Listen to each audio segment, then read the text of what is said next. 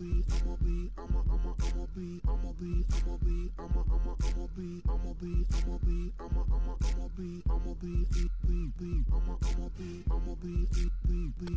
I'm gonna hit this city before I leave. Brush my teeth with a bottle of Jack.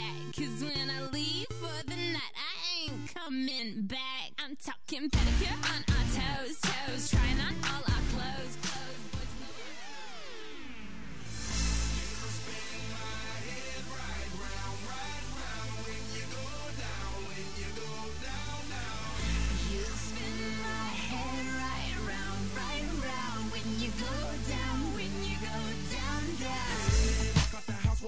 hop in whip, yo, I got places to go.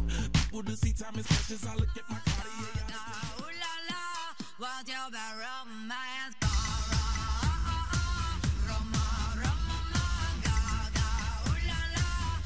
Jesse, it's podcast number three. Yes, it is, Mark. So let's talk about the Olympics. The Olympics, sorry. I didn't watch any of them. Wow, you know, I need a better class of friends. no one is watching Olympics. I have no one to talk about the Olympics with. It's crazy. Well, I'm sorry, but I I didn't really have that much time to watch the Olympics. You know, I've got like 1,100 friends on Facebook, and the only comments I saw were people making fun of it. And I'm just like, you get out there and try and do that stuff. Well, you know, I don't really watch the uh, Winter Olympics to tell you the truth. I much prefer the Summer Olympics, and I, I do tend to watch that. Well, what's the difference to you?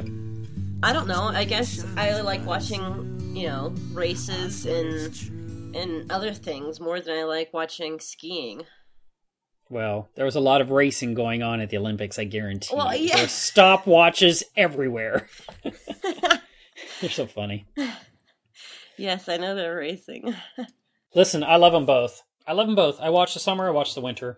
It doesn't make a difference to me whatsoever because the fact is, is that you've got Olympians working their magic. They've been practicing for years, and they're competing on the highest level you can possibly compete. Every couple, you know, the winter is done every four years, the summer is done every four years, but they stagger them. So every couple of years, I'm totally into sports for two weeks. Ah, these are the only sports you watch?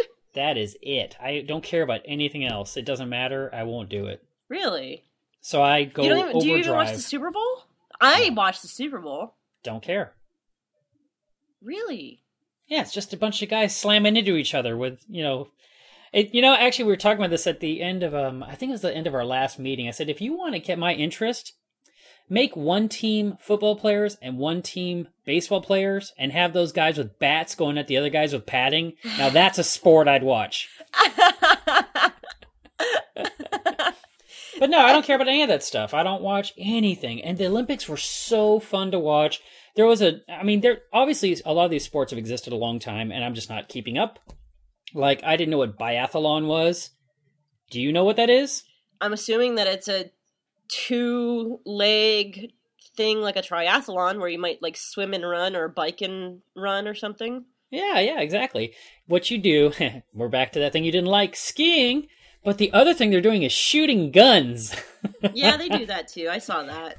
Oh, that's so cool because you could be in the lead, but if you miss a target, because you have to hit five targets in a row, Yeah. you have to do an extra lap while the rest of your you know competitors, if they did perfectly, will go ahead and ski ahead, and now all of a sudden you're no longer in the lead because you didn't get a good shot. Yeah, yeah, yeah. Now think about this: you did your big lap, whatever it is, one, two, three k or more, and you take five shots, and then you have to go do a bunch of you know, more skiing, and then you got to come back and take five shots. Now think about how hard it would be to keep your heart steady and your hand real still to hit these tiny targets the size of a quarter.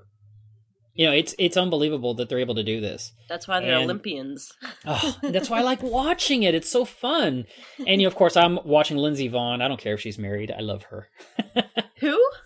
Lindsey Vonn. She's our the America's uh, champion skier Oh. one on on the team, and she, she did the- really well and got a gold and I think a silver if I remember right. Nice. Well, I'm glad that you enjoyed the uh the Olympics. Yeah, and now my schedule's wide open for two more years. Wow, that's I sad.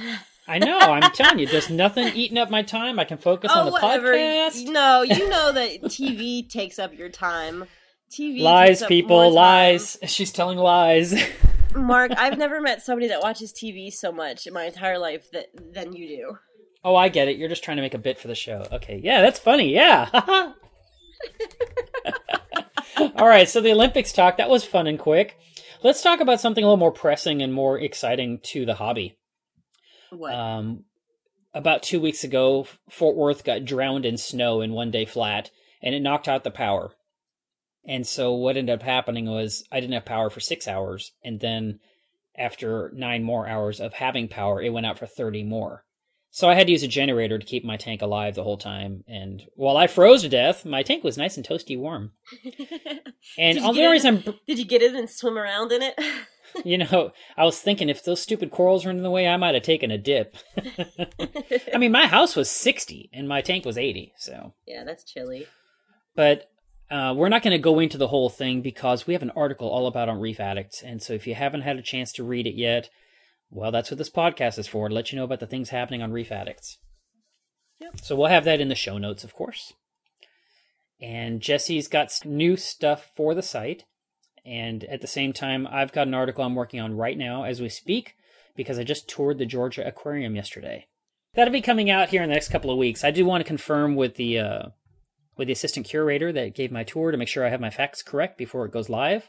I shot some brief video and I also uh, took a lot of pictures. And I'm hoping that you guys en- enjoy that preview of what you get to see when you go there in person. So, no reaction to the Georgia Aquarium? You don't care? Jesse, have you ever been to the Georgia Aquarium before? Yeah, actually, I went um, during MACNA when they had it in Atlanta. I really, really liked it. I um, my favorite part was when we got to go to the banquet up in the uh, the banquet hall, and it was basically flanked by the tanks for the uh, the huge manta rays and the whale sharks and the beluga whales were in the other corner. I think I actually have video of it from that room, but I uh, I just never processed the video because I got really lazy. and I think my video setting was on like postage stamp size videos, so you really can't Oh. see anything in the beluga whales except for like two white dots swimming around and touching each other. Ooh, my. Yeah. So, you have some reef porn, is what you're trying to tell us. Yeah, I tend to uh, catch a lot of that whenever I go somewhere. I don't know why. I have like um I think I have seals getting busy on the beach in uh, San Francisco somewhere. I got a lot of it. I can't wait to see that. no. I don't even know. I do remember, yeah, you. I was at that MACNA with you, and I remember you walked in there with your fancy schmancy camera, and both your batteries were dead. Yes, I know. I just I'll never live it down. I had um what did I have? I think I had my uh did I have my Nikon D90 at the time? I think so. Uh, Yeah, I think it was my Nikon. So I had a Nikon D90 and I had a monopod with a nice lens, you know, and uh I walk in there and my battery's dead. And I'm like, "Oh, it's okay." I reach into my backpack that I carry with all my extra lenses and I put in my second battery and it's dead. So I- Not one picture. I and I uh I had a pocket camera that I always carry around. Yes, I'm a photographer, so I have, you know, multiple cameras on me at all times. But anyway, um I pull out my pocket camera and I end up shooting the Georgia Aquarium with a little tiny pocket um Sony Cybershot and I was just so disappointed. I was very disappointed. So I really need to get there still and take the rest of the pictures, but nah, I did it. It's all taken care of. Oh well, thank you. No, no such thing as you know. I'm not worried about actually having the experience myself or actually taking good pictures. Because let's face it, Mark, you need a photo lesson. How kidding. dare you? I hate you so much right now. it's all right. You'll get over. No, I got a bunch of good pictures. I have a few bad ones too, of course. But um, I think overall, I got some pretty good shots considering the lighting at the aquariums is so difficult to work under. Yeah. Yeah, I know. I hate I hate taking pictures of aquarium. I just recently went up to um, Long Beach Aquarium and tried to. I had to take pictures of. Uh, jellyfish and Uh-huh. it's just the the hardest thing ever to get enough light in there to take actual really good pictures of jellyfish. Fortunately, you have such a good camera. You can go to a really high ISO. When I do it, it's just grainy city. Yeah, I I have to shoot. Uh, well, I shot those jellyfish at like 2500 ISO and Yeah. pretty much wide open on the aperture. I'm looking forward to seeing your pictures and whatnot from the Georgia Aquarium.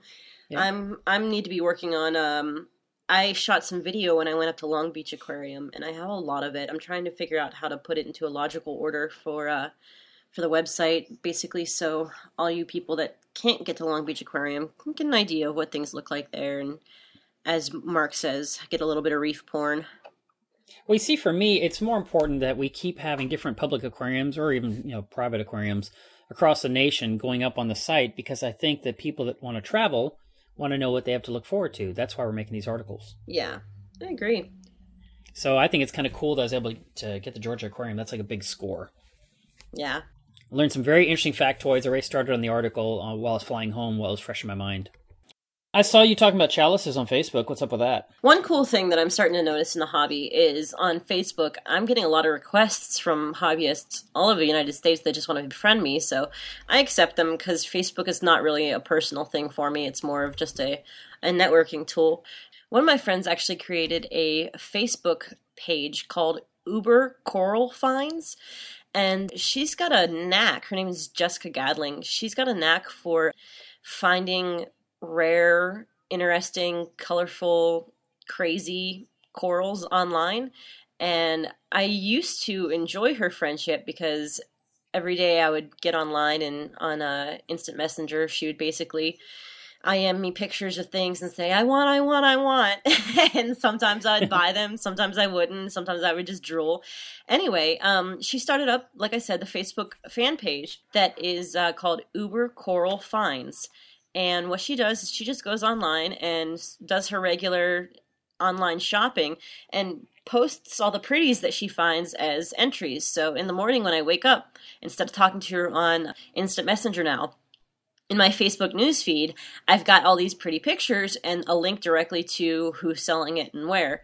So it's really, really tempting. If I actually had a tank, I'd probably be dropping a lot of money on it because there is this uh, prism chalice from Juicy Corals that uh, just the most amazing thing I've ever seen. It looks like it looks like an acan. It's supposed to be a chalice. It's got blue and purple and green. I just don't really understand exactly how it's supposed to look because to me it looks like a defeated a deflated acan colony, but I just it's it's amazing. Anyway, Yeah, I saw that too. I saw it. I saw that you were responding to it because it showed up in my news feed. That's the beauty of Facebook. You know what your friends are up to. did you did you become a fan? and I just looked at the picture and I saw your wow, and so I had to, you know, of course I was on my iPhone, so I made the picture bigger. And I thought, yeah, all right, it's a rainbow. Okay, bye. And I just went and moved on. I didn't care. But you know what? I think it's kind of cool to see what your friends are into, and it was kind of fun to see what you what was impressing you. Yeah. I don't get caught up in these Uber anything, so because I know I can't afford it, so I don't care. Well, some of them aren't. I mean, it's not like well, she calls them Uber corals, but that's just some of them are just really cool, like Gani looking mushrooms and and uh, different things like that. Not everything is super expensive. It's just whatever catches her eye, which is just you know a personal thing. But uh, Yeah. as of right now, I'm looking at it. There's only 22 fans, so if you guys want to see somebody's like little shopping list of rarities in the hobby, go to Uber Coral Finds on uh, Facebook and add them as fans, or add, become a fan, I should say. Yeah, that'll work. Okay, guys. So this next part that's coming up on the podcast, I got to hang out with Lindsay, and I recorded it with my famous super duper recorder from Zoom in stereo mode. But for some reason, I sound like I'm on the right, and she sounds like she's on the left, and it's very odd. So I hope you guys can endure that during the rest of this podcast. I don't have any way of making it any better. We were both sitting in front of the microphone. That was maybe, I don't know, 40 inches away. I don't know how it did this. I think in the future I'll record it differently, but I just feel I should give you fair warning so that way you don't think your your ears are going crazy on you. So it's time to get together with Lindsay for the Reef Addicts podcast. How's it going? As you were saying earlier before we started recording, it's not a podcast without Lindsay. Right. So, oh, I have to make the NC-17 rating on this because you're gonna be cussing the whole time, or I'm yeah. gonna be bleeping you yeah, out the whole pretty time. much. There's gonna be a lot of bleeping. I'll try and mouth. I'll try and control myself. Well, listen, I wanted to hear specifically your thoughts about Next Wave, our conference that we just had this weekend. Okay. All right. Like Tell me your favorite talk you listened to. like I listened to a talk. Like I wasn't working the whole time, running around in my jeans and my heels. You totally pulled a Milev. You skipped all the speakers. I didn't. You know, I actually went in and I listened to Kevin Kohen for a little bit.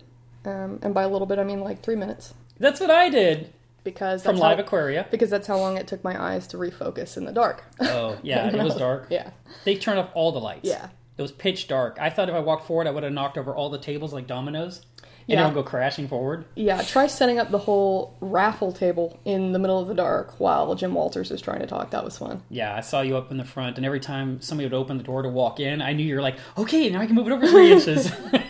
Like I have light for exactly three and a half seconds. yeah. Move, move, move. I actually listened to Jim Walters talk for probably about 15 minutes, and that was about as long as my poor OCD self would let me sit in there before I had to get out there and start working again. Right. And uh, it was just long enough for me to completely fall in love with this really awesome deep water. I think it was like a deep water hogfish or something like that. It was red and white striped. I don't know. I fell in love with it though. It was like two hundred dollars. I'm like, oh no. Jim Oh, Walters so is a speaker. He was from Old Town Aquarium, and he's based out of Chicago. And apparently, he's a huge fish nut. He's so awesome. He just loves fish, and um, he's very animated. And it was fun because when you think about it, we had two speakers in a row, or not in a row, but I mean two speakers on the same day talking about fish. Yep. Because Kevin was talking about LiveAquaria fish. You know, I have very little to say about the talks because I missed them all myself. Right. You know, I, my job as membership and just running around making sure things were happening kind of negated the opportunity to hear any speakers give any kind of presentation. But I walked into the last three minutes of Kevin's talk, and then at dinner that night, I said, Kevin, your last three minutes were amazing. and he just raised his eyebrows, like, yeah, that's all I heard. I'm sure everything before it sucked, but that was greatness. and that big giant thank you at the end, perfect font. I mean, it was Awesome. just awesome. Yeah. No, he, the speakers that came out, we had Ron Shimek come out and talk about little tiny invertebrates under microscopes. And we also, who was the fourth speaker? Um, Oh, we had Joe. Joe came out. Joe uh, Julio, Julio From the 20,000 I didn't say his last name because I don't know how to pronounce his last name, honestly. right? No, he came to speak. He's from the Long Island Aquarium. It's a 20,000 gallon reef tank he takes care of. And I'd heard his presentation at MACNA. And I walked up to him after he was done. And I said, Hey, Joe, how would you like to give that presentation to DFW Mass? And he says, Okay, let me check my schedule. I'll get back with you. So at the same time he's telling me that, I'm texting our president from the club and say, Hey, I got Joe. Are you interested? And he's like, Get him. Absolutely. So I said, Joe, okay, you're penciled in. and he's like, okay. And he was telling everyone how I forced him into. Did, did he say this? Did he say, let me check my schedule? And then he turned his back to you for a few minutes and then he turned back around and was like, I'm free for that weekend. no, it was more like he turned his back and I tapped him and said, okay, you're in. And he's like, oh my God, okay, I guess I'm in. And he I was like, I'll Mark do just it. forced me into it. And I was like, man, I seized the opportunity. If we need a speaker, I'll grab him. But I did have to get permission. I think at first. some point we should um, take a speaker by force. the bag over their head, Yeah. tie their hands behind their back, Absolutely. Throw them in the mm. trunk, drive like them like that. 450 miles from where in a circle. Yeah. So they think they're in another state. Totally. But they're really in their home, mm-hmm. their hometown. Yep. Or we could just kidnap them from the hotel to bring them to Next Wave after they've already agreed to come. That's next year. and Oh, we that's definitely so have to awesome. we definitely have to have next wave on April first though. if we if we had, if we had somebody who'd be a gamer for that, that would be so cool. Funny. You realize we can make that a, re- a Reef Addicts thing for sure. That would work. That would probably be the only way we could pull that off because I think we did for a club event, we'd go to prison. But for Reef Addicts, anything goes. So Well, you know, kidnapping a speaker for an audio podcast. If we find someone who's a gamer and we have them kind of sign like a disclaimer, sort of like this may or may not happen to you. You may or may not be kidnapped and or ball gagged Oh and taken to the meeting. okay, so let's get back on topic. We had about 170 people attend, including our vendors. oh, we made out good. and um, it was all day. We were in the Addison Conference Center. I, I think one of the reasons we discussed some of these events is for those of you listening that are in a club and want to do something similar to kind of give you some guidelines of how you can put together such an event for the day. I know that last night uh, our president Matt Little had a conversation with the MAST uh, event coordinator or president possibly about um, doing something similar on their end for MAST, putting on some sort of, of event similar to what we do uh, with Next Wave, and so they talked about that I, I suppose at nauseum last night, and so uh, hopefully you know our club can kind of help out since we are so successful with those next wave events. You know, if there's anything we can do, like I suggested last year that we put together some sort of almost like a manual like set of guidelines, step by step. If you take care of this, this is what you need to do. Hand everybody their notebooks, like Yeah. you know, like secret agent. Here's your. You take care of this. You take care of this. You take care of this. Here's your book. Go through the book. If everything's checked off, you're done. Your job is done. Know, it's funny you, you mentioned that because I remember calling up Drew like the day before, two days before the event. I said, "What's your assignment?" He goes, "What assignment?" Sitting on my fat ass. That's my assignment. And now we were talking about Drew Licious from the last podcast. and he's like, I don't really have one. I was like, okay, well, I mean, usually we all have something assigned to us. Like, Lindsay, you take care of gift bags. Mm-hmm.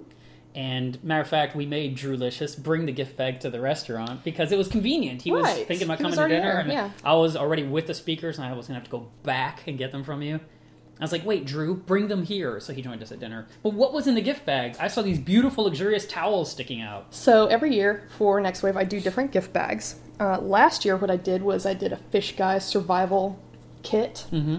and so I put together like kind of a raggedy looking um, list of everything that was in there, kind of like what you would see in a survival kit if you were camping and someone just dropped you right in the middle of a forest or something. You had to like survive for a weekend or So whatever. a 12 inch knife. Yeah, but in this case, it was it was all fish related stuff.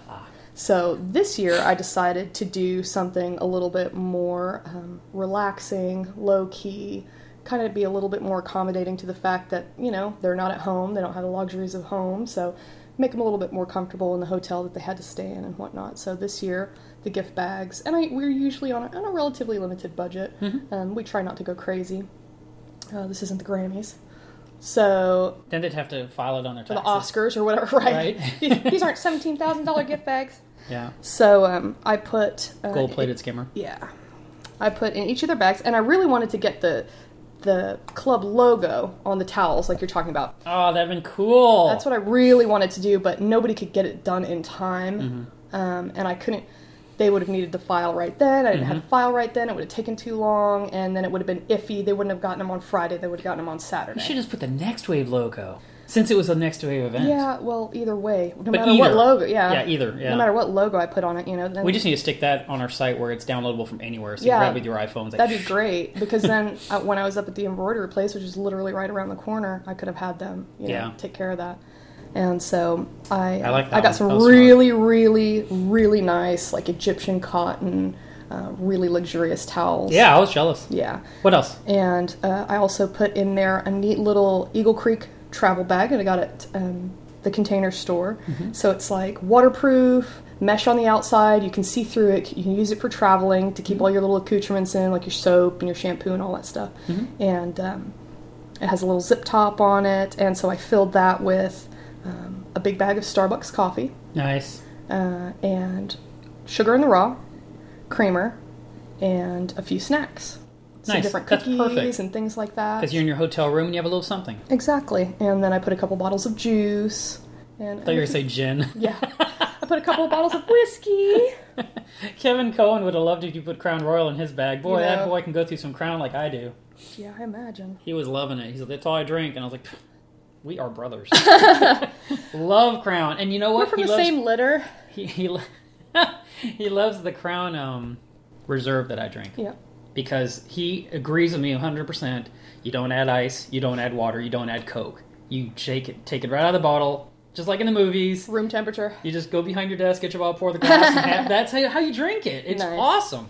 So he was like, "Yeah, I'll drink this Crown and Coke stuff because they don't have what I like." But it was close enough. Fine, fine. But no, that's and so that was a great gift bag. I think that speakers appreciate that. So if you're playing an event, if you can think of some little reward.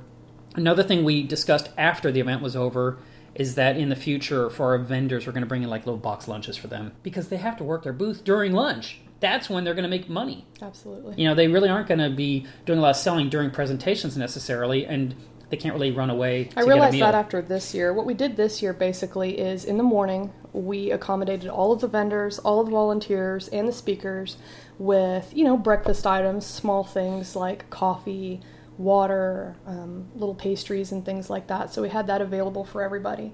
Uh, but when it came um, close to lunchtime, uh, what we did is we just ordered lunch for the speakers, lunch for the volunteers, and and it was just sandwiches, sort of like something that a Yeah, Subway would do. Exactly. It's just like a party platter of sandwiches, some chips, some tea, things like that. Yeah. And we didn't do anything for the vendors. So they That- would have liked that.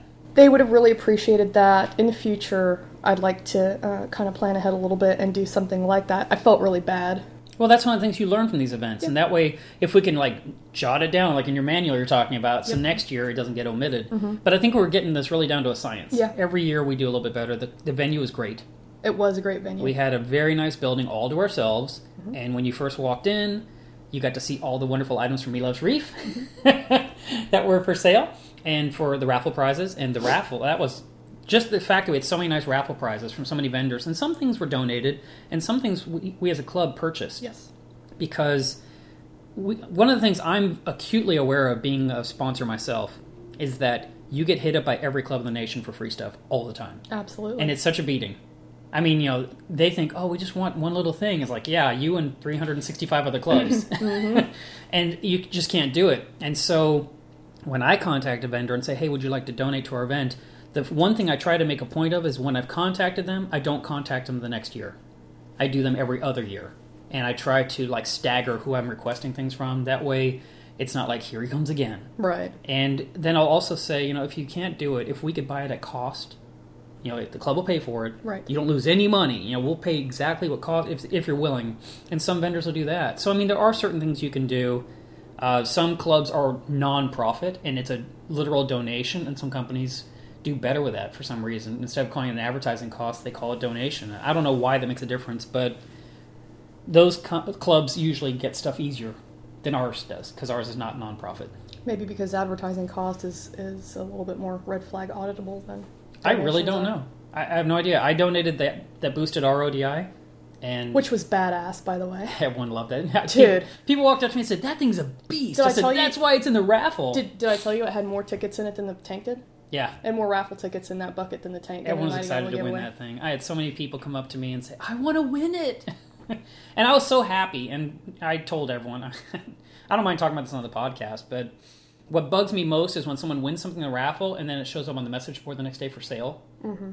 And so I told our advertising chair, I will donate this to our raffle, but if it goes for sale, I will never donate to this club ever again.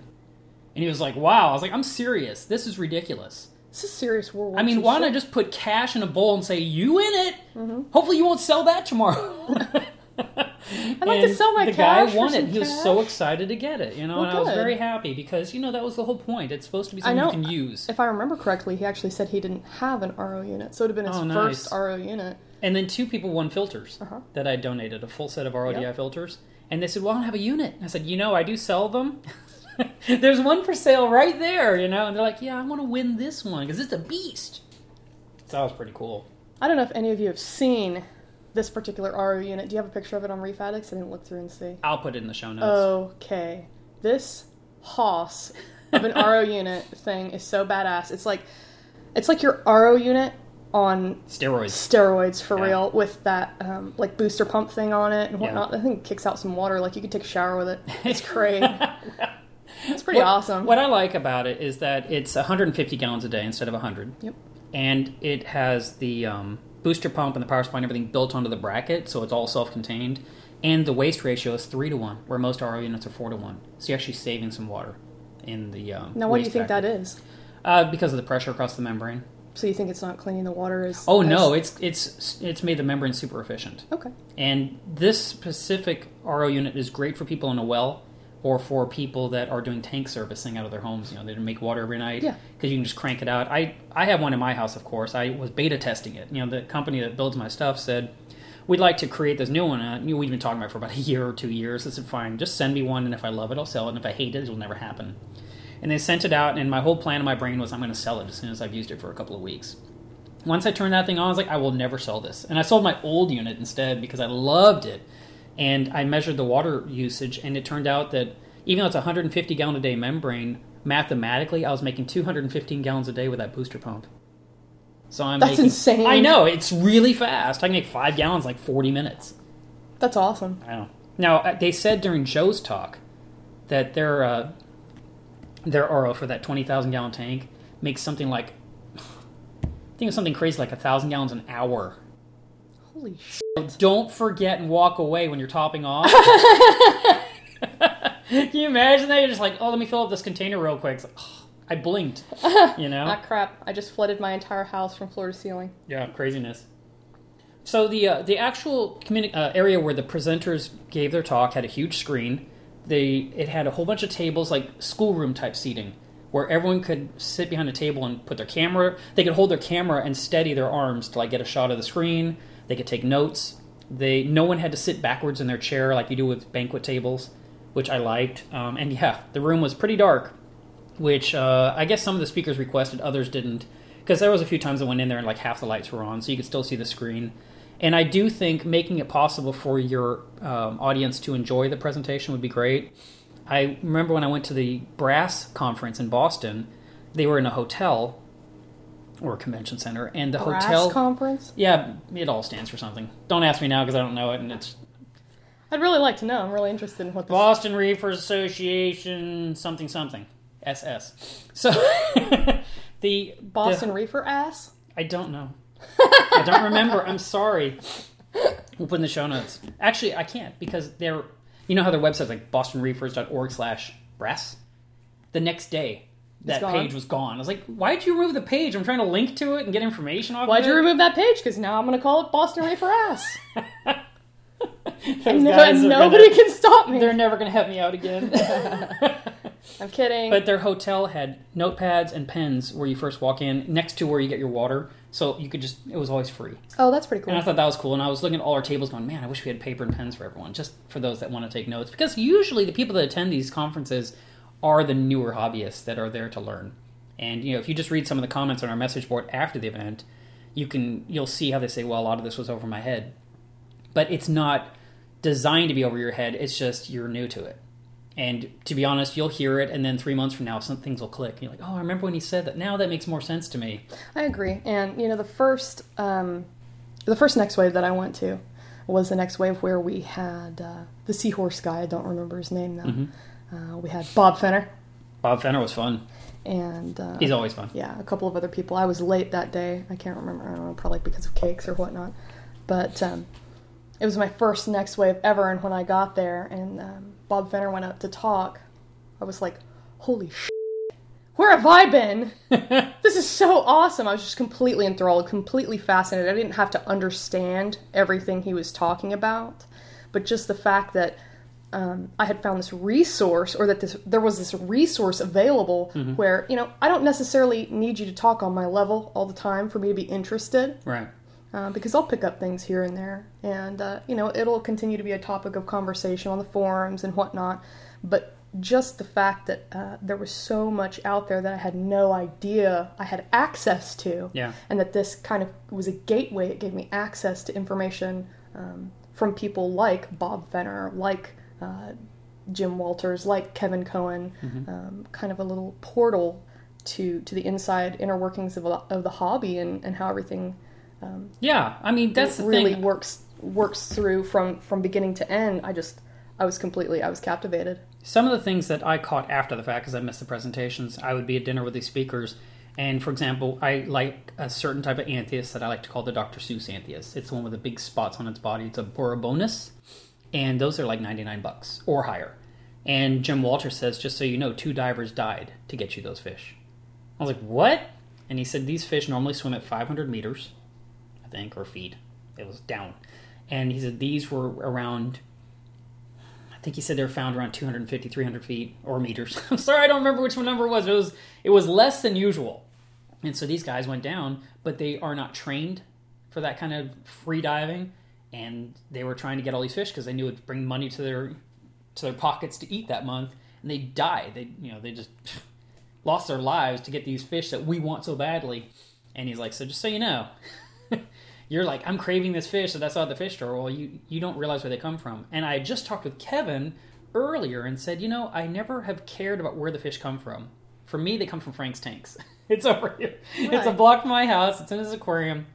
And if he tells me it's from Indonesia, I don't know that that's true.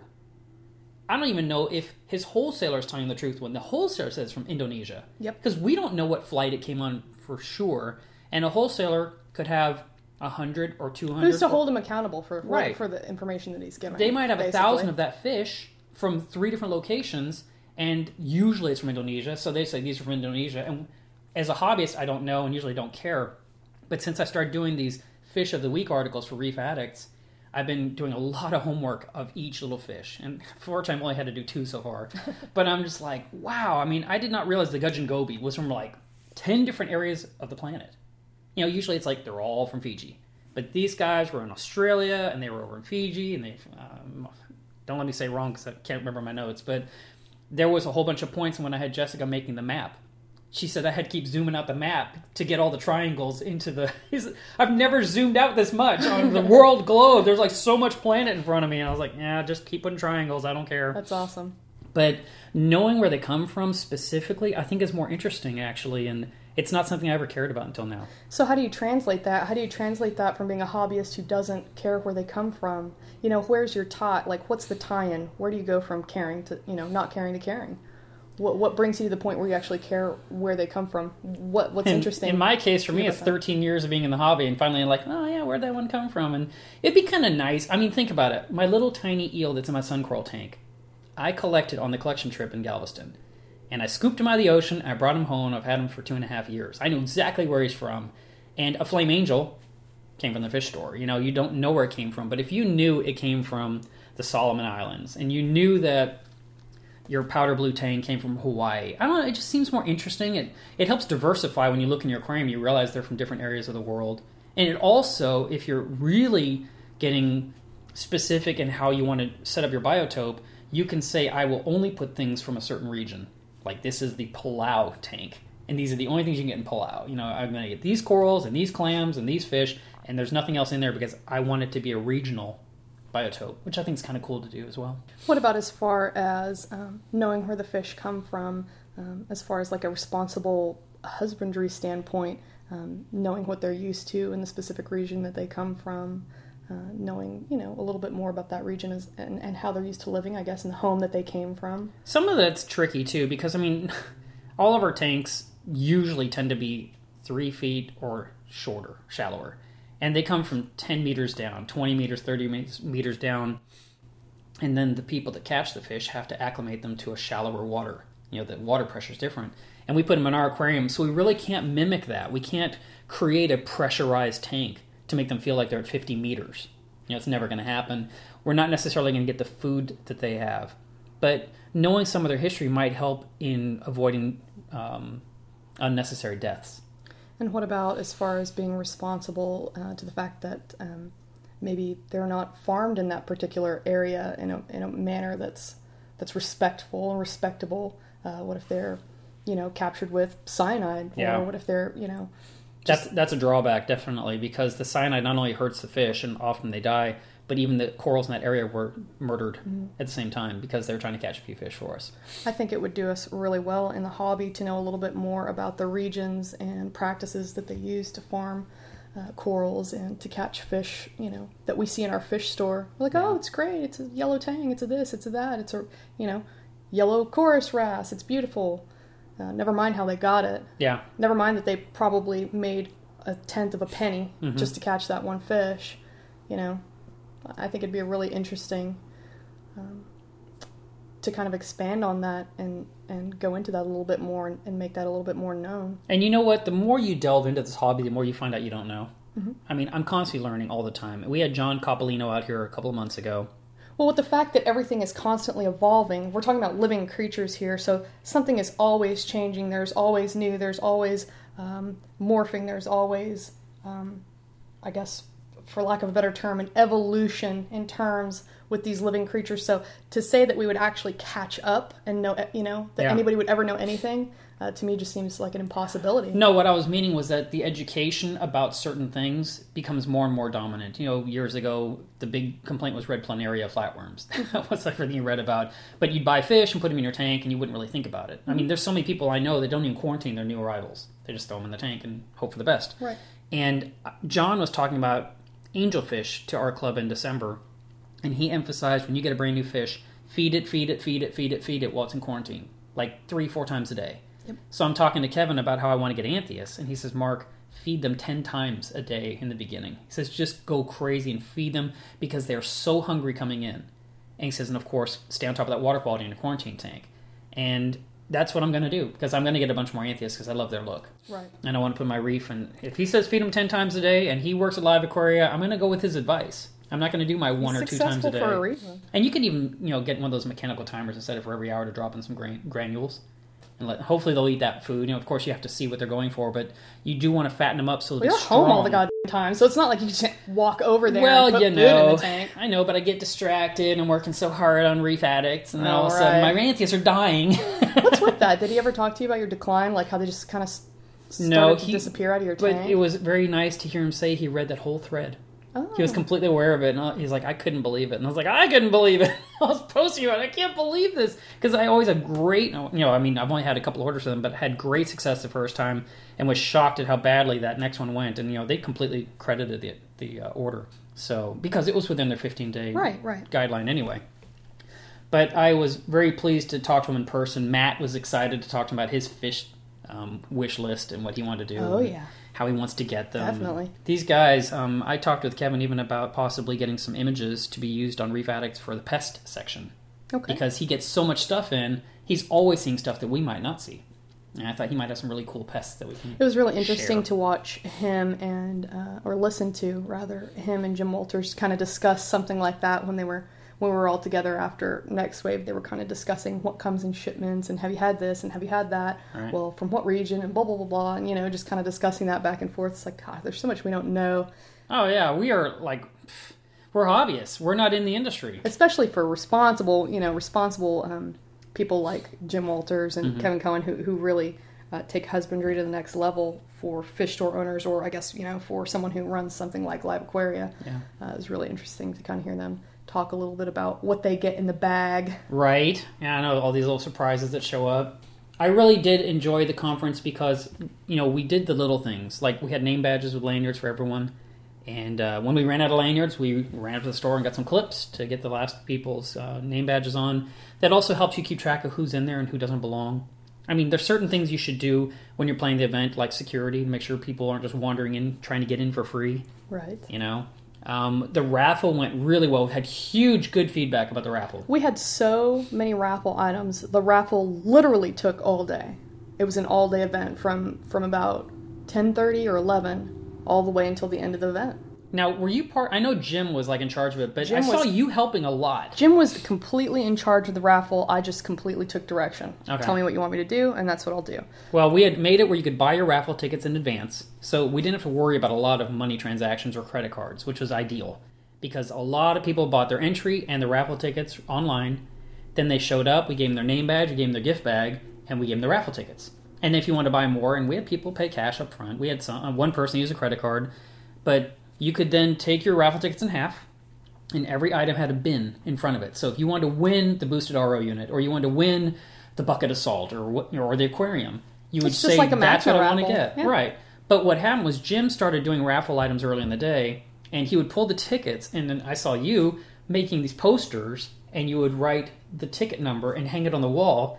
So if you were in a talk, you didn't have to miss the talk to see if you won. You could come out and claim your prize.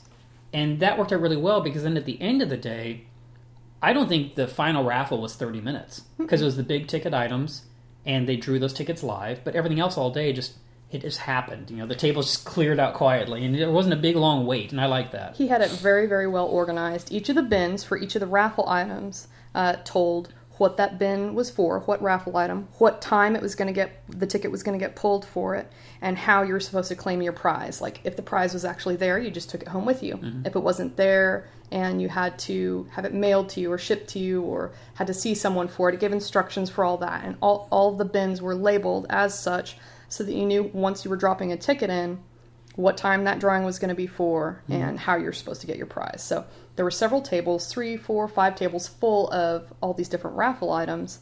And throughout the day, Jim had, had scheduled things to get raffled at, I believe, at 11, 1.30, 3 o'clock, and then the main raffle at the end of the day, which was probably around 4.30 Yeah. and it went very smoothly. And he was the one who did the poster. The poster board thing was his idea. I just, I It just was great. helped him out on I that. loved it. I, I just helped him. I followed instructions basically, and he had it very well organized. Yeah, no, it went really well. And then he also, and then the vendor hall had maybe, I don't know, 10 livestock vendors.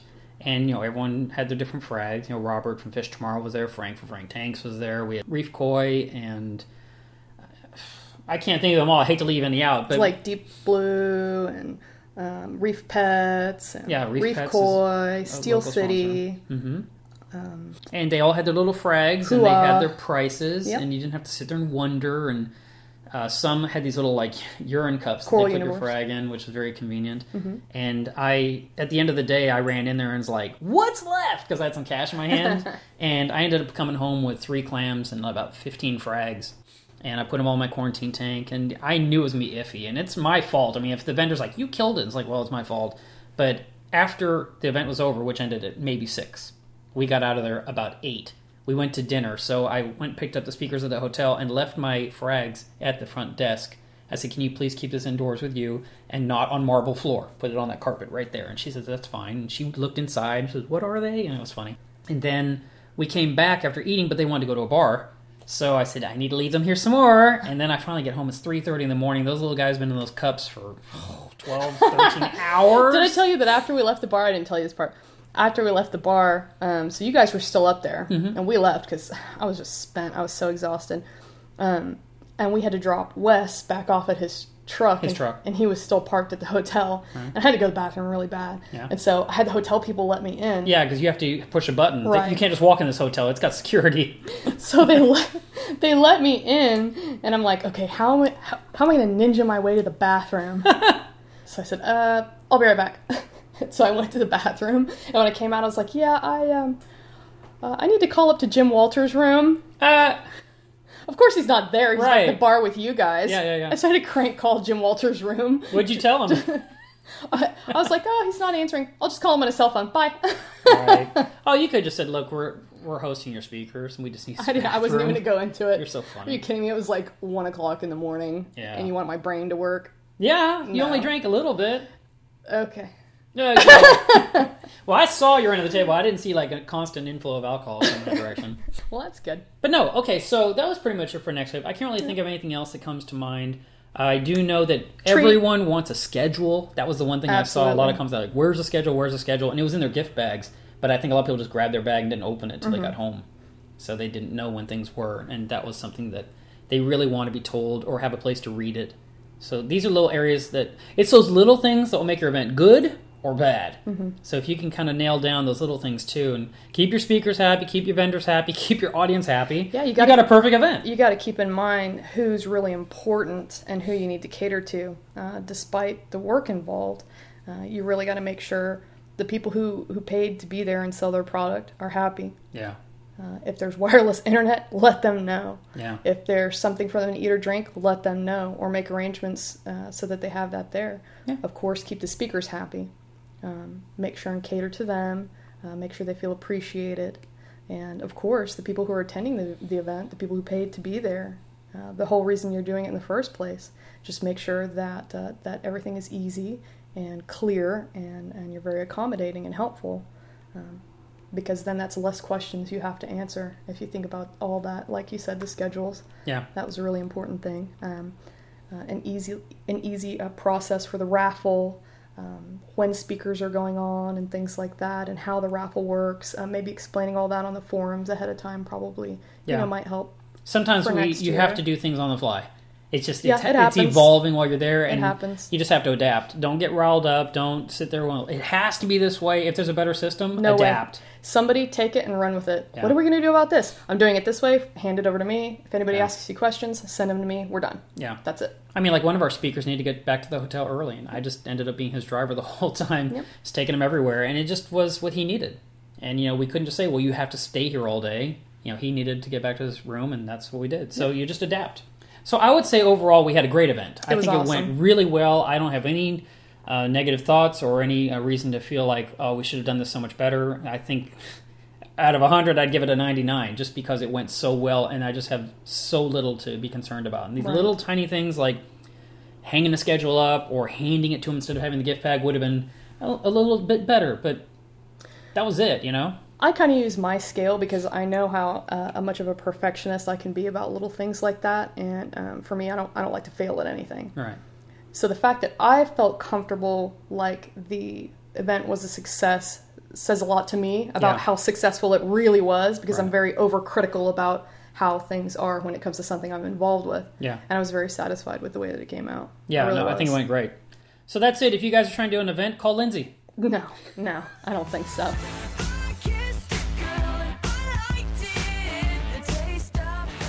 So I wanted to talk about my of the week girlfriend thing that I had going last month. This nice. Facebook girlfriend of the week. It you did know I had a girlfriend for a week, right?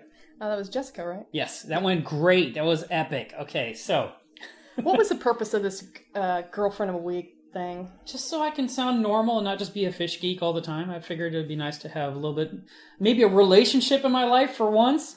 So you had fake girlfriend conversation, like girlfriend boyfriend type conversation on Facebook or Not something? really. She was all hooked on some other guy and wouldn't get off of that topic, so it just Oh. it didn't really go very well. So, um, tell you, Laura came to town to speak, um, uh, to represent Ice Cap for Next Wave, and I had her over for dinner last night. She's really cool, by the way. She walks into my house and she says, "Wow." She's looking around. She says, "This isn't an of the week house. I'd we I'd want to be here longer." I was like, "Well, thank you, I guess." But that was funny because you know she just brought that up out of the blue. Yeah, she's really cool. I cooked her dinner just because it was late. She uh, went to all the fish stores you know, in, in the Dallas area. Then she'd drive all the way to Fort Worth, where I am. It's just I felt the restaurants wouldn't be open on a Tuesday night. So I went to the store and I bought three different things that I could quickly whip up and said, pick which one you like. And I opened up a bottle of Pinot Grigio that I brought home from MACNA two years ago. We just had a nice meal. It was fun to hang out and just talk about whatever. And but she's not my Facebook girlfriend of the week either. So I don't know what I'm going to do because I'm getting behind schedule already. Okay. You, on the other hand, 2010, your whole life is different. the last time I recorded with you, let's see. You had a husband, you had a house, you had a car, you had a huge fish tank. Um, 2010. You are in an apartment with a Christmas tree behind you in March.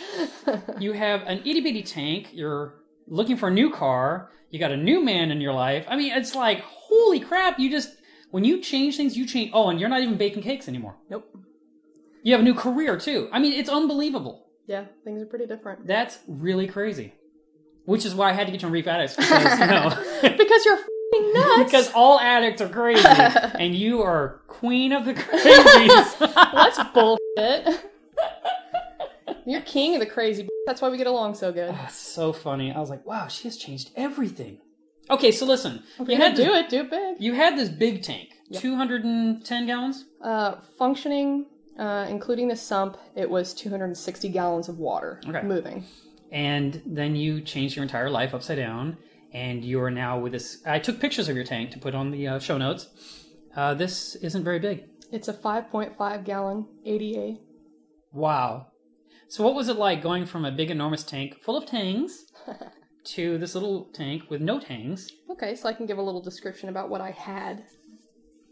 I had a 210 gallon. It was beautiful, six feet long. Brought it home. Three 250 watt metal halides over it. Built my own stand for it. Had, of course, a custom Melev sump underneath it. It was great. Had a beautiful uh, Euro Reef skimmer, uh, dart return pump, external. You know, dual overflow, the usual, pretty standard. vortex pumps Vortech pumps, and uh, and a bunch of tangs and a ton of tangs because I love tangs. Gosh, from Nazos to Flamingi, Sailfin? sailfins, to yellow tangs. uh, Um, gosh, everything. you had the puffer Yeah, yeah. I- You know, the puffer was actually in the 80 gallon. It Oh, made it I thought it made it to the big 210. one. I upgraded. I upgraded originally from an 80 gallon, or I guess I suppose a 79 gallon, to this 210 gallon tank. And working from home because I did cakes. Obviously, I worked from home, um, and I would take care of that tank every day. It sat there right by my couch. It was opposite of the TV, so if you sat on the couch, you could either turn to your right and look at the TV, or turn to your left and look at the huge fish tank.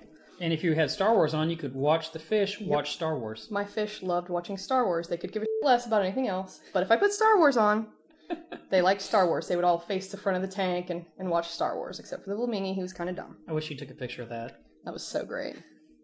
This, Okay, is, this so is totally true. now Mark you're in this little it. tiny one because you're in an uh, ikea sized apartment Yes, I am in a literally a one bedroom, maybe 650 square foot apartment now, as opposed to a 2,000 square foot home. Uh, I moved out moved into a one bedroom apartment. With an awesome swimming pool. Yes, that has a badass swimming pool. You That should put you should put pictures of that in the show notes too. Yeah, I'll have to take one before I leave. And uh, so I moved into this apartment, and I lived here for about a month before I got completely nuts. Not having any any moving water, not having a reef in my in my apartment drove me nuts. So Mark offered to give me his old twenty nine gallon and and that setup. I just didn't have the room. Yeah. Not with a Christmas tree in the way. Yeah, especially not with a Christmas tree. in the way. Why are you busting my balls about the Christmas Because tree? Because it is March 2nd. It's March third, actually. Is- Yeah. Oh. Oh, well, it was March 2nd when I went to sleep last night. That's what it is. I was like, You actually, already the 3rd? you actually went to sleep uh, before midnight. I had to be here today. oh, okay, right. and I had right, to right. drive, so Gotcha. I had to get to sleep. Yeah. So I'm yeah, sure, the, I'm sure the Christmas tree. I'm sure the Christmas tree will be in the show notes also. Yeah, definitely. We're gonna light that bad boy up too. I can't believe you didn't turn it on for the Recording. I took all the ornaments off, apparently, except for one because I missed it because the kids pointed it out to me the other day that I did not undress the tree properly. Lindsay actually thought about putting it out on the balcony, and I told her she'd have nests full of birds in there if she did that. So. I don't have a problem with that. this is a fake tree, by the way, so it It's a could be fake up all tree, year. obviously. If it was and if real, you don't I clean would. it once, it'll look like snow on it by it- the end of the year. If I if it was a real tree, I would have thrown it off the balcony. If it's it's a fake tree, so I have to put it in a box. You know how hard it is to get a stupid Christmas tree back in the box. No. Neither do I, because I haven't tried. That's why it's still sitting here. Okay, so you got this cute little tank on your countertop. It's a rimless by ADA.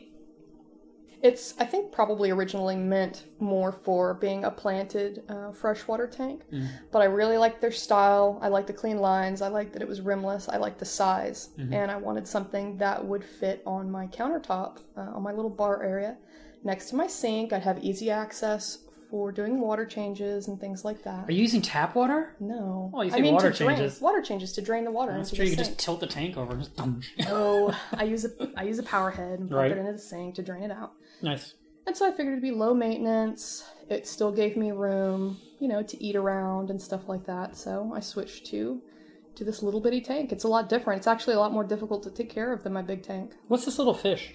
Uh, I have some green striped gobies. Hmm. You're really cute. Yeah. There's two or three. Uh, there's two. There was three, but I think, you know, And a I think- sexy shrimp? I think the big guy. There's two sexy shrimp in there actually. So I'll give you a list of kind of what's in the tank. Of course, Yeah. some some live rock. Um, I have uh, some frog spawn, a bunch of zoos, Mhm. uh, some cloves. I see a leather or two in the back there. Yeah, there's a, a couple of Fiji leathers, yellow Fiji leathers, and uh, a nice lavender candy cane. hmm And let's see what else we have. A little You have a snail. A few pallies. I have a bunch A of snails. snail. I have several snails.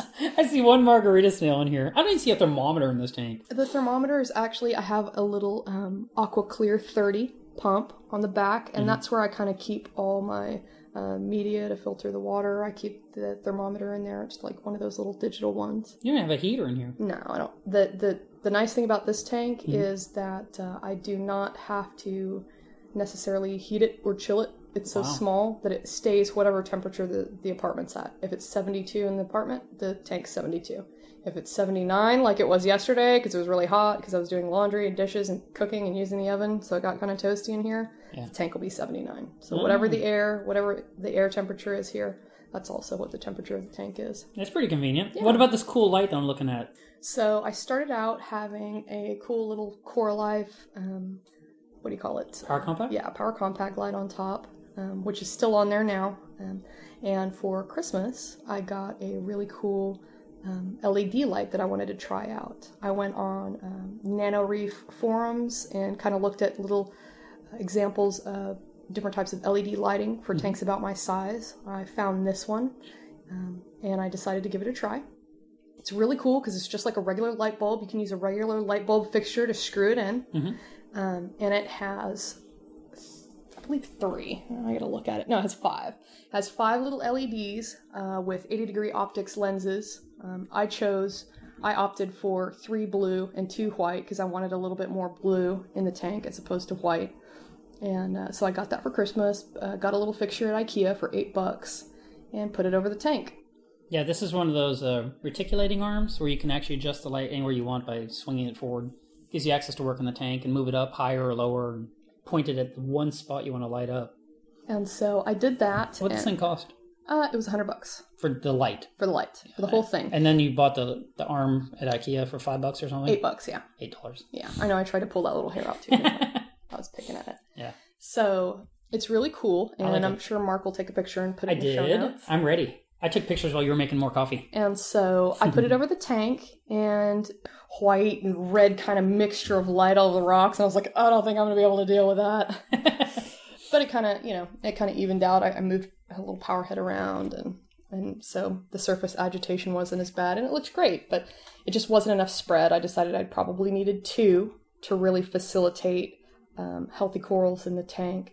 And so I, I put the Coralife light back on and now I simply use the the LED light as almost a spotlight. Yeah, that's what I was thinking. I'll spotlight different things. If I look like something maybe isn't getting a little uh, enough light, I'll kind of shine it that way. Or if I want to show off the colors of something, Mm-hmm. I'll kind of aim it there, and I just kind of move it around to wherever I want it for my Yeah. own pleasure. You know, um, I got some new zoos for my birthday and, and some pallies, and so I'll point it that way when I want to kind of check those out. And I have these beautiful um, clove polyps. They're like this really gorgeous deep lavender color. Yeah, it's I very interesting. I love them. I've wanted those for so long, and we finally found them at, at Frank's Tanks. Hmm. And uh, and so Matt got them for me because he knew how long I'd wanted those clove polyps. I wanted them so bad. So those are kind of my pride and joy. That I really love my leather, and I love my new zoos. I love all my zoos. so when you get your next domicile, hmm do you, does the tank go to the next size up? Well, because Matt, I don't know, I don't know if anybody we're talking we're talking to, our target audience knows who he is. He's the person I'm seeing, obviously, and he's also the president of uh, DFW Mass.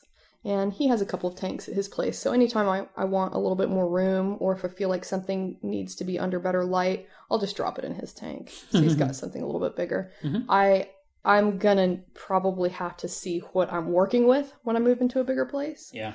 and um, and if I have enough room, yeah, absolutely, because that's all it takes for me. As long as I have the room for it, I'll put something bigger in. Yeah, five and a half gallons. Well, that's tiny. It is, it is. It's actually a lot harder to take care of than than the two ten for yes, sure. it's very hard because your your water quality Yep. it changes on a dime. Mhm. Temperature changes quickly. Salinity changes quickly. I don't see an auto top off. Nope, nope. I top off manually. I don't see any of the stuff I use. Mm-mm. Where's your there's, controller? There's not room for any of that. I literally have a hang-on back filter, the Mhm. AquaClear 30. I put some regular, uh, you know, filter media in there, a sponge, some carbon, um, just something very simple. And I usually change that out every two months or so. How often do you change the water, Um, I do a water change maybe once a month, and how much? uh, at least half. Hmm. So two and a half gallons. Well, that leads into my little tip of the week. if you're trying to mix up some salt water um, to add to your tank, like in this case, you have a very small tank, and let's say you have a five gallon bucket, and you only need two and a half gallons of salt water. If you're like me, you have a big heater that will stick out of the water and it'll catch, you know, it'll break, crack. There's a way to heat up that water safely with that heater. And what you do is you displace the water. So I just took some empty two liter bottles, filled them with water, and just sank them in the bucket made the water in the bucket taller, I could submerge the heater and then warm it up very quickly. Why wouldn't you just lay, lay the heater flat on the bottom of the bucket? My heater was that long. Oh, It was huge. it was up from the base of the oceanic bucket, which are six gallon buckets. Right. The top of the heater was at the top of the bucket. oh wow. And I only need a little water for my quarantine tank because my quarantine tank, it's three times the size of your little tank here, and I still didn't have enough water in there. And I thought, man, I need to heat this up. The water's cold. It's winter.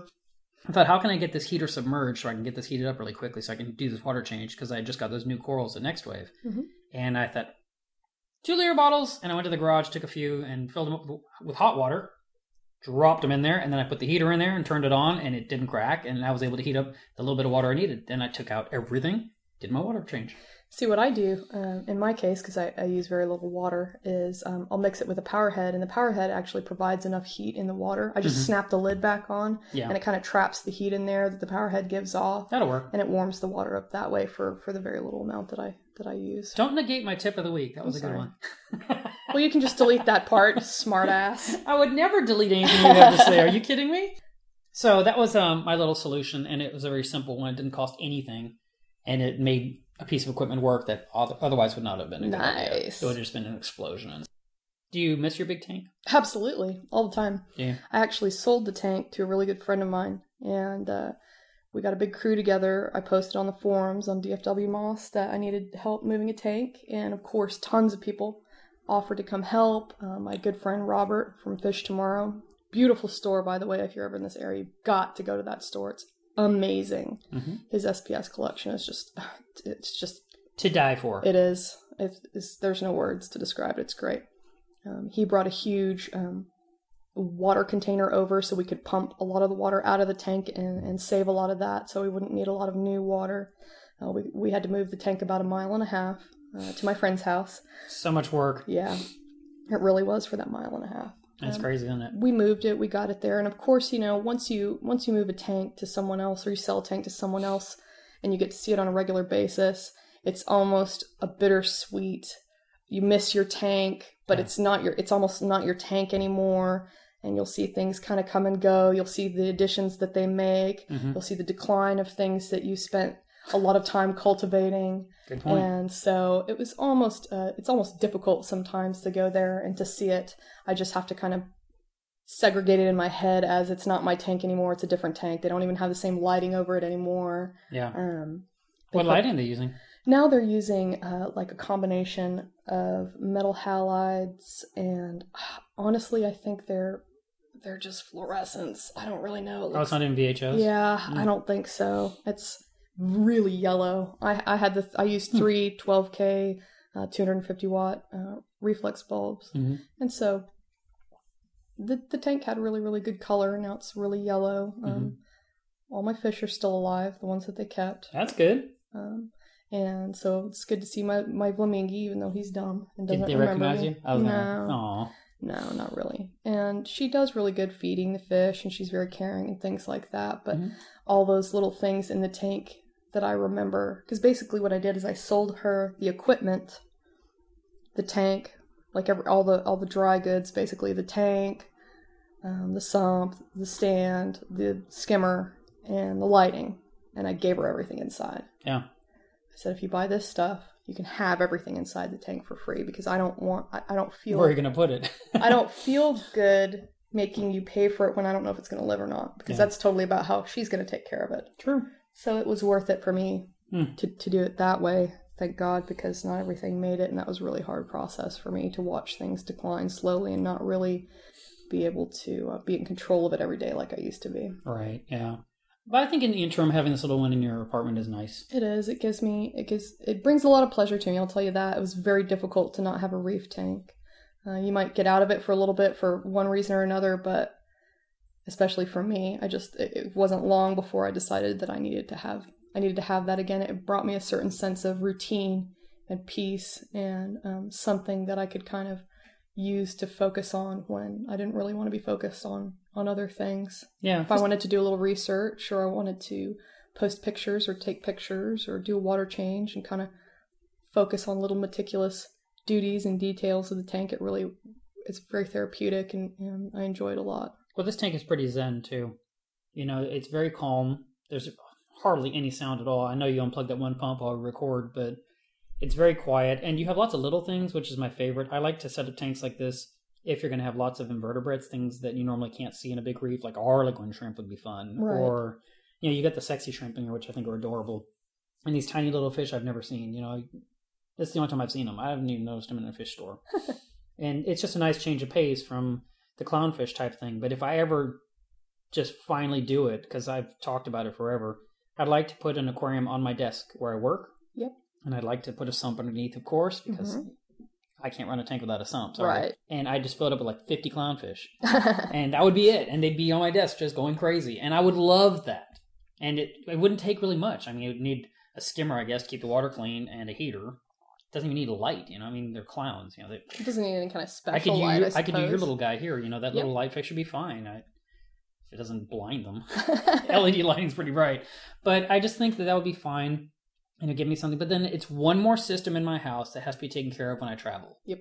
I mean, when this podcast comes out, I'll have just gotten back from Atlanta, where I spoke to that club, and I'm going to the Georgia Aquarium as well, and that's going to be on Monday and Tuesday of next week. So Awesome.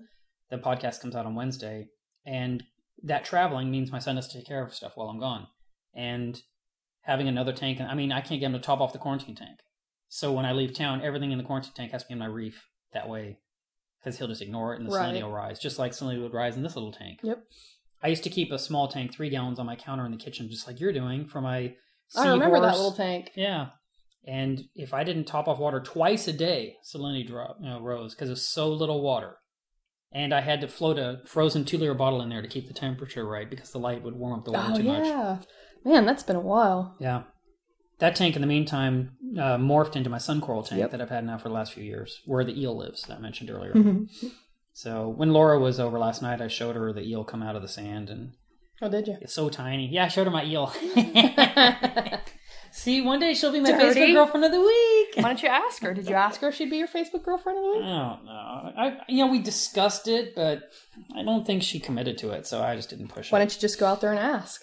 Isn't that was it? Wasn't that the whole thing for 2010? You're going to put yourself out there more. I made her dinner. Maybe she'll hear this podcast and she'll call me. That's not putting yourself out there in the way I was talking about. I don't like being pushy. Maybe it's not being pushy. Maybe it's just showing I interest. want them to like me for me. You want them to come to you? That'd be great. No, that's not how it works, honey. I'm sorry. I know. You're right. Yeah. So, yeah, I'm waiting for her. Call me!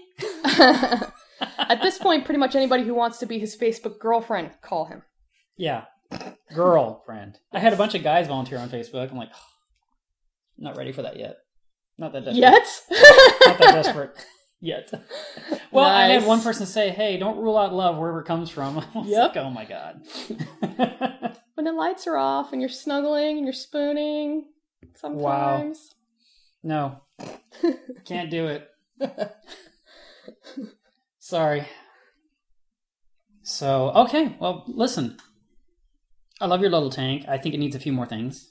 I'd like something right here on this Tonga branch. Well, that'd be Maybe great if I could stop getting, you know, if that little red like net webbing of whatever. It's an algae. You need something in there to eat it. You know, that's what Born- What Borneman, eats it? Well, Eric Borneman talks about the way to cure algae in your tank is to have more cows.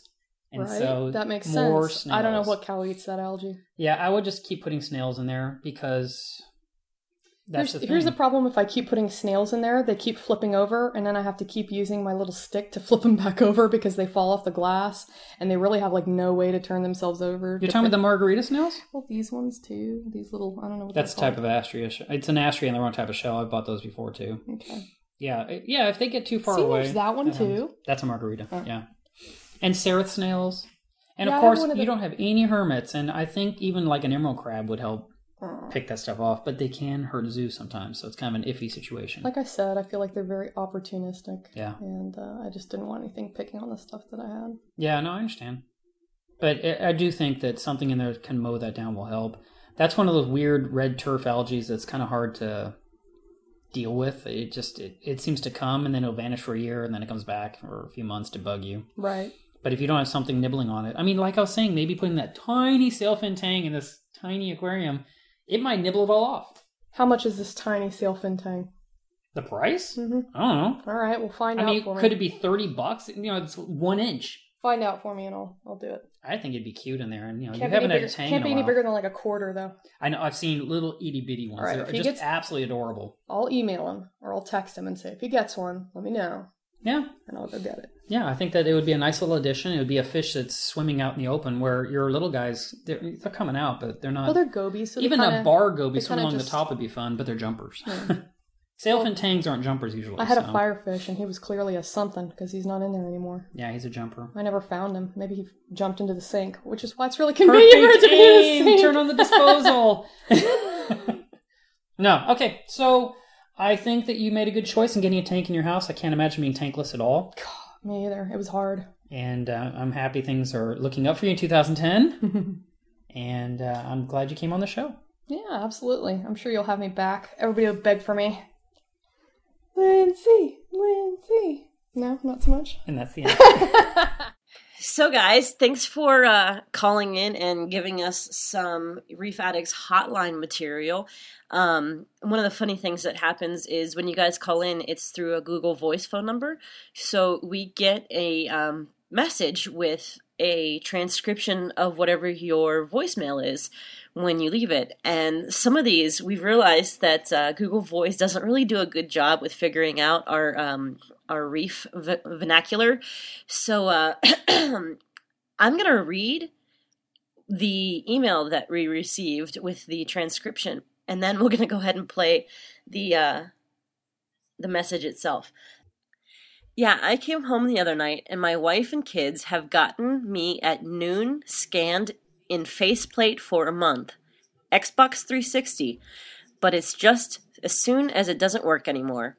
Thanks to Play It a Lot, I got some angry letters from the neighbors. Just wanted to know why the sidewalk in front of our houses or now bleached white covers. And it details when I thought I was doing it later tonight. You know, water changes. but I guess, I guess I lost respect. Wire is. I don't know if this is important or not, but my wife is speaking arsenal of the blow up doll. I changes make some changes. There is sour apple area code 40, and I'm gonna put it right in front. In the display tonight, so we're making changes. Goodbye. Wow. Okay, so when I saw this come in on my iPhone, because I'm constantly in contact with Reef Addicts and everything happening that has to do with the site, I read this and thought, what on earth was he talking about? I have no idea. I mean, so far I see Xbox 360. I understand something about a, a, a white sidewalk from water changes. Um, and then there's something about a, the wife speaking an arsenal of a blow up doll. Yeah, apparently he's got a don't- friend. well, he's he's one of the few reefers that is able to keep his wife, so I don't know why he has a blow up doll. And yet, sour apples. So we're going to play this for you now. Sour, no, no, no, no. There's sour apples area code 40. well, you know, let's not be too specific. We don't want to pigeonhole this guy before the recording plays. So here you go, guys. This is the actual recording right off the wire. Yeah, uh, I came home the other night and I thought my wife and kids had gotten me a new skin and faceplate for my Xbox 360, but it it's just dust and it it doesn't work anymore. I used to play that a lot. Um, I got some angry letters from the neighbors wanting to know why the sidewalk in front of our houses are now bleached white, covered in sand and seashells. I mean, I thought I was doing it late at night, you know, water changes, but I guess I guess I've lost respect to my neighbors. I don't know if this is important or not, but my wife, speaking of her, she came home with a blow up doll. I don't, I don't know if that means anything or not, but I'm gonna make some changes. Make some changes. There's a sour apple Seriatopora that I'm gonna put right in front in the display tank. So we're making changes. Goodbye. So my girlfriend and I are having a little bit of wine one night, and she's standing over next to my tank, and we get into this argument on what I spend most of my time on, and she tells me, you know what? One of these days you're going to have to choose between me or your stupid reef tank. And I replied to her, well, come on now. You know that reef tank's irreplaceable.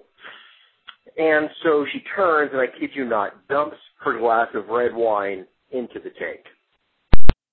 Hey, Jess, Yeah.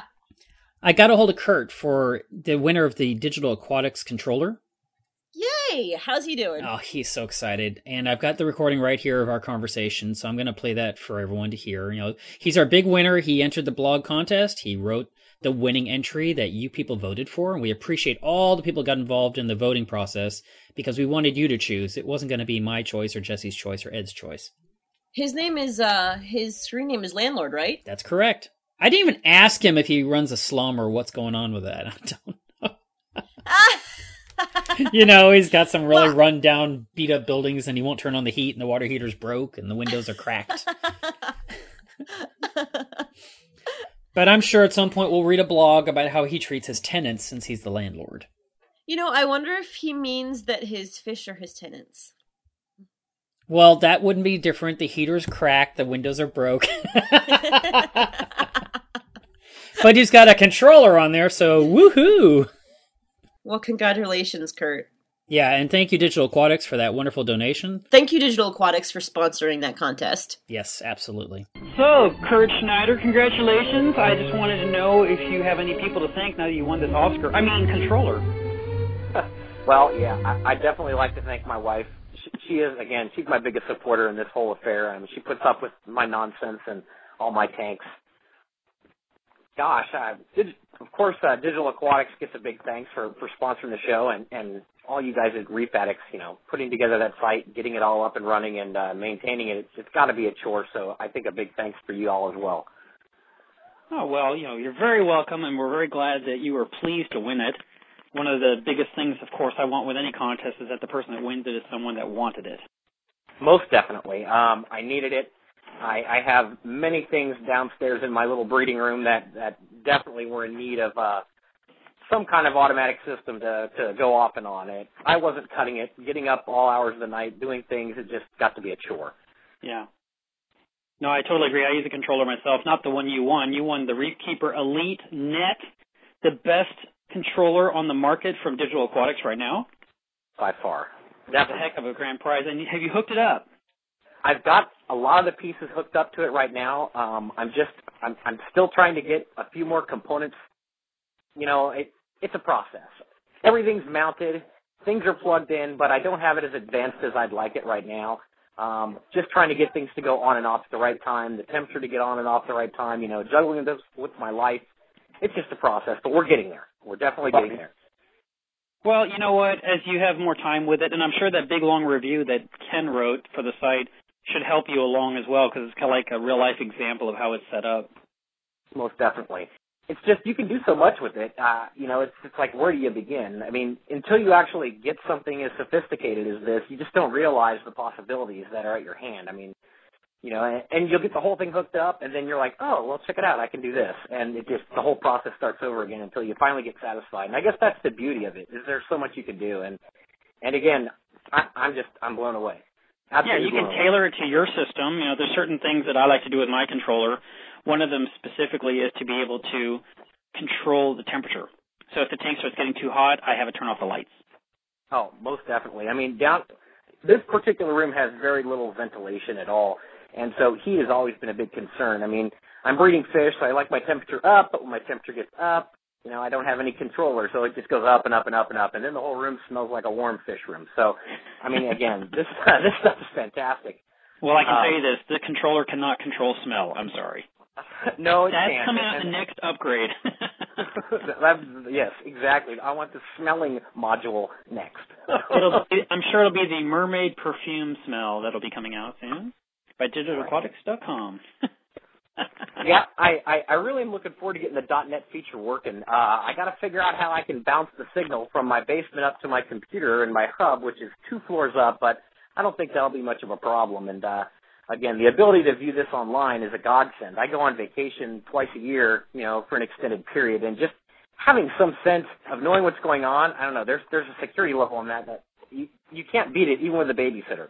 Oh, absolutely. With my own controller, what I do is I call home if my tank is doing anything strange so my son can look into it.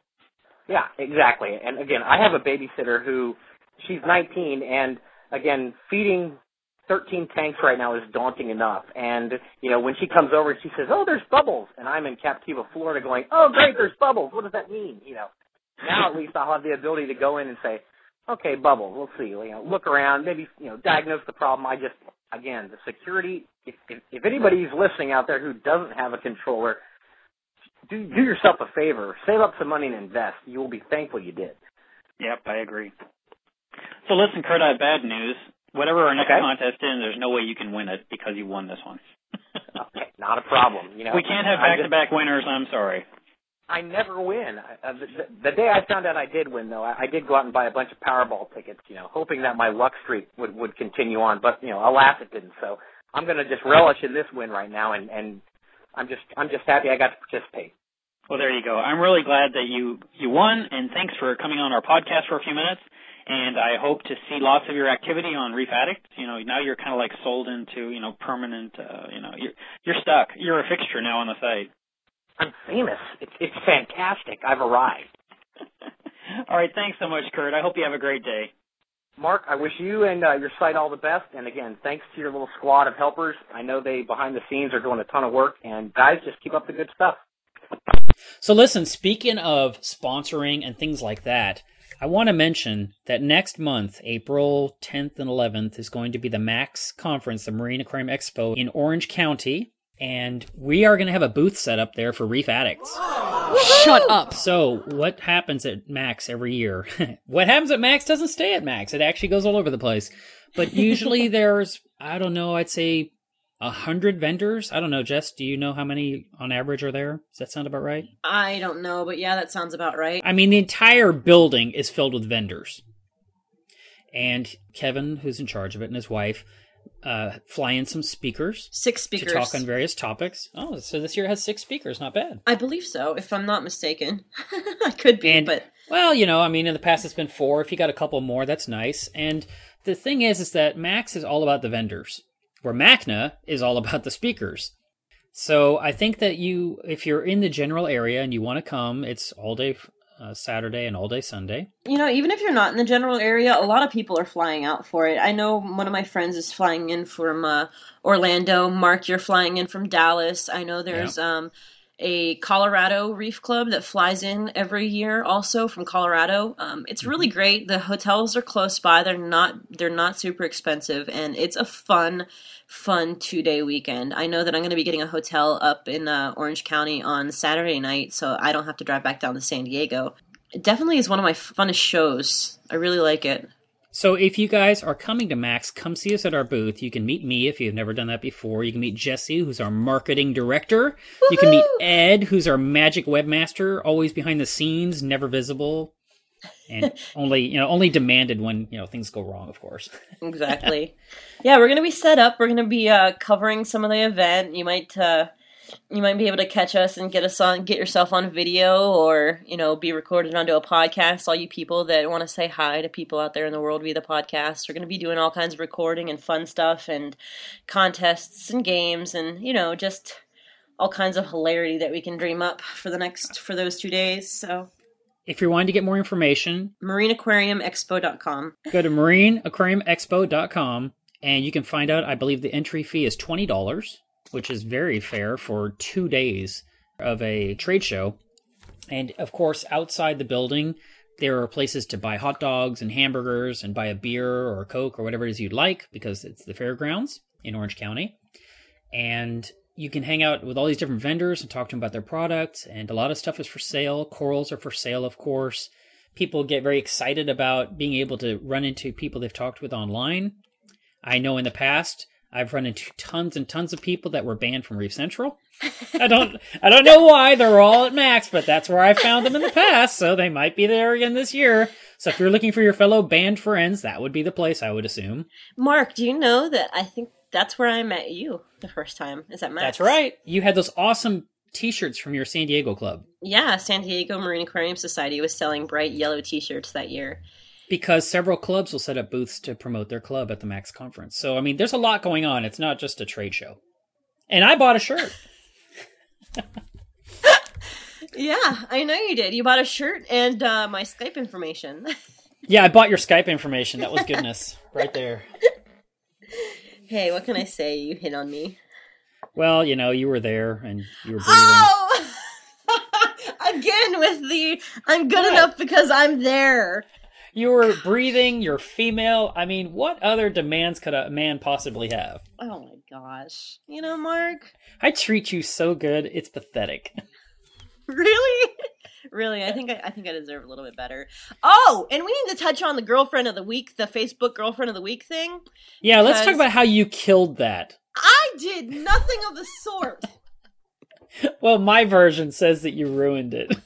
Whatever, people. He was so not into me at all. He didn't do anything sweet or kind all week. He did freak me out a couple times.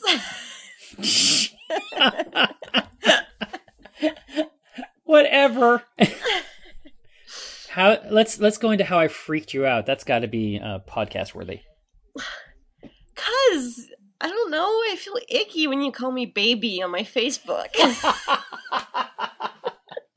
Oh, so when I actually did the right thing, it freaked you out. That's okay. I talked to another girl on Facebook, and she's like, "He's freaking me out. He's too honest." I'm like, "Wow, okay, so I should lie." what? Who said you were too honest?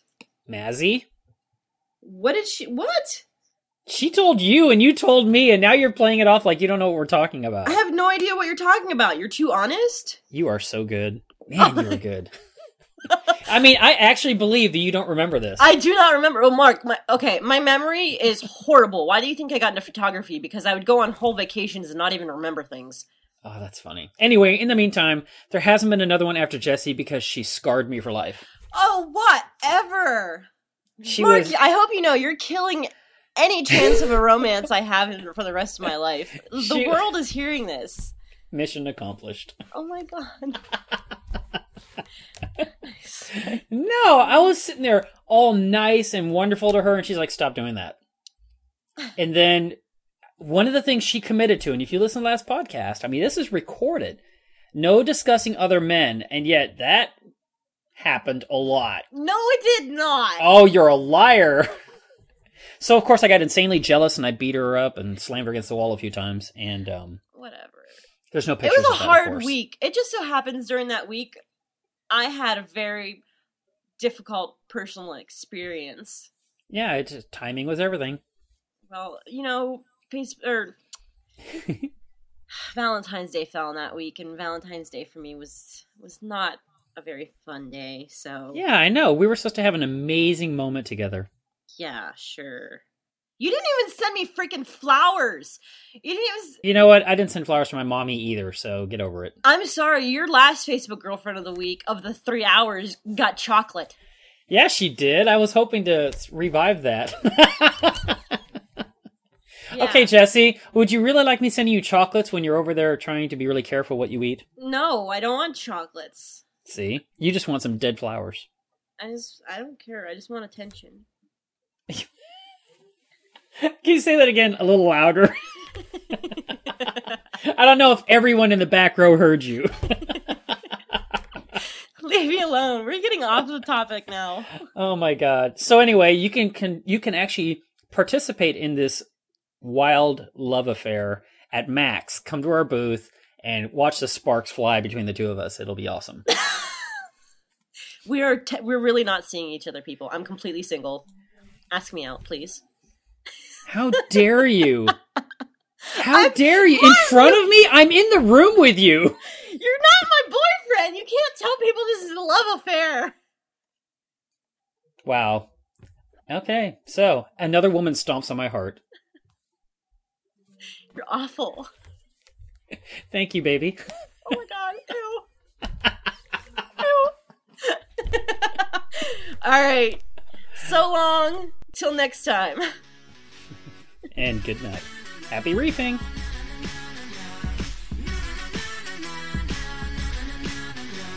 I guess I just lost my husband. I don't know where he went. So I'm Yeah, clear your throat really, really good. Take a sip of something and start reading. And I'll edit out all this lovely coughing. Or maybe I'll use his bloopers at the end. Kidding.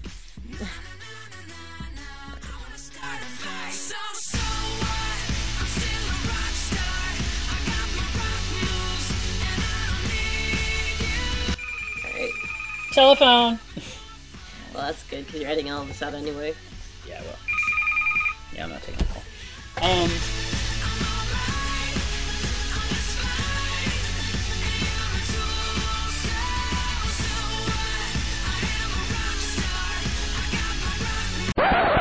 I don't care. I just want attention.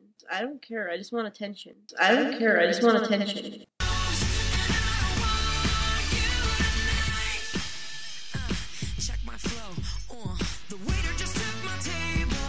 I look forward to the next. Oh my God, the next podcast comes out during MACNA. Isn't that when the date lands? Let's double check that date.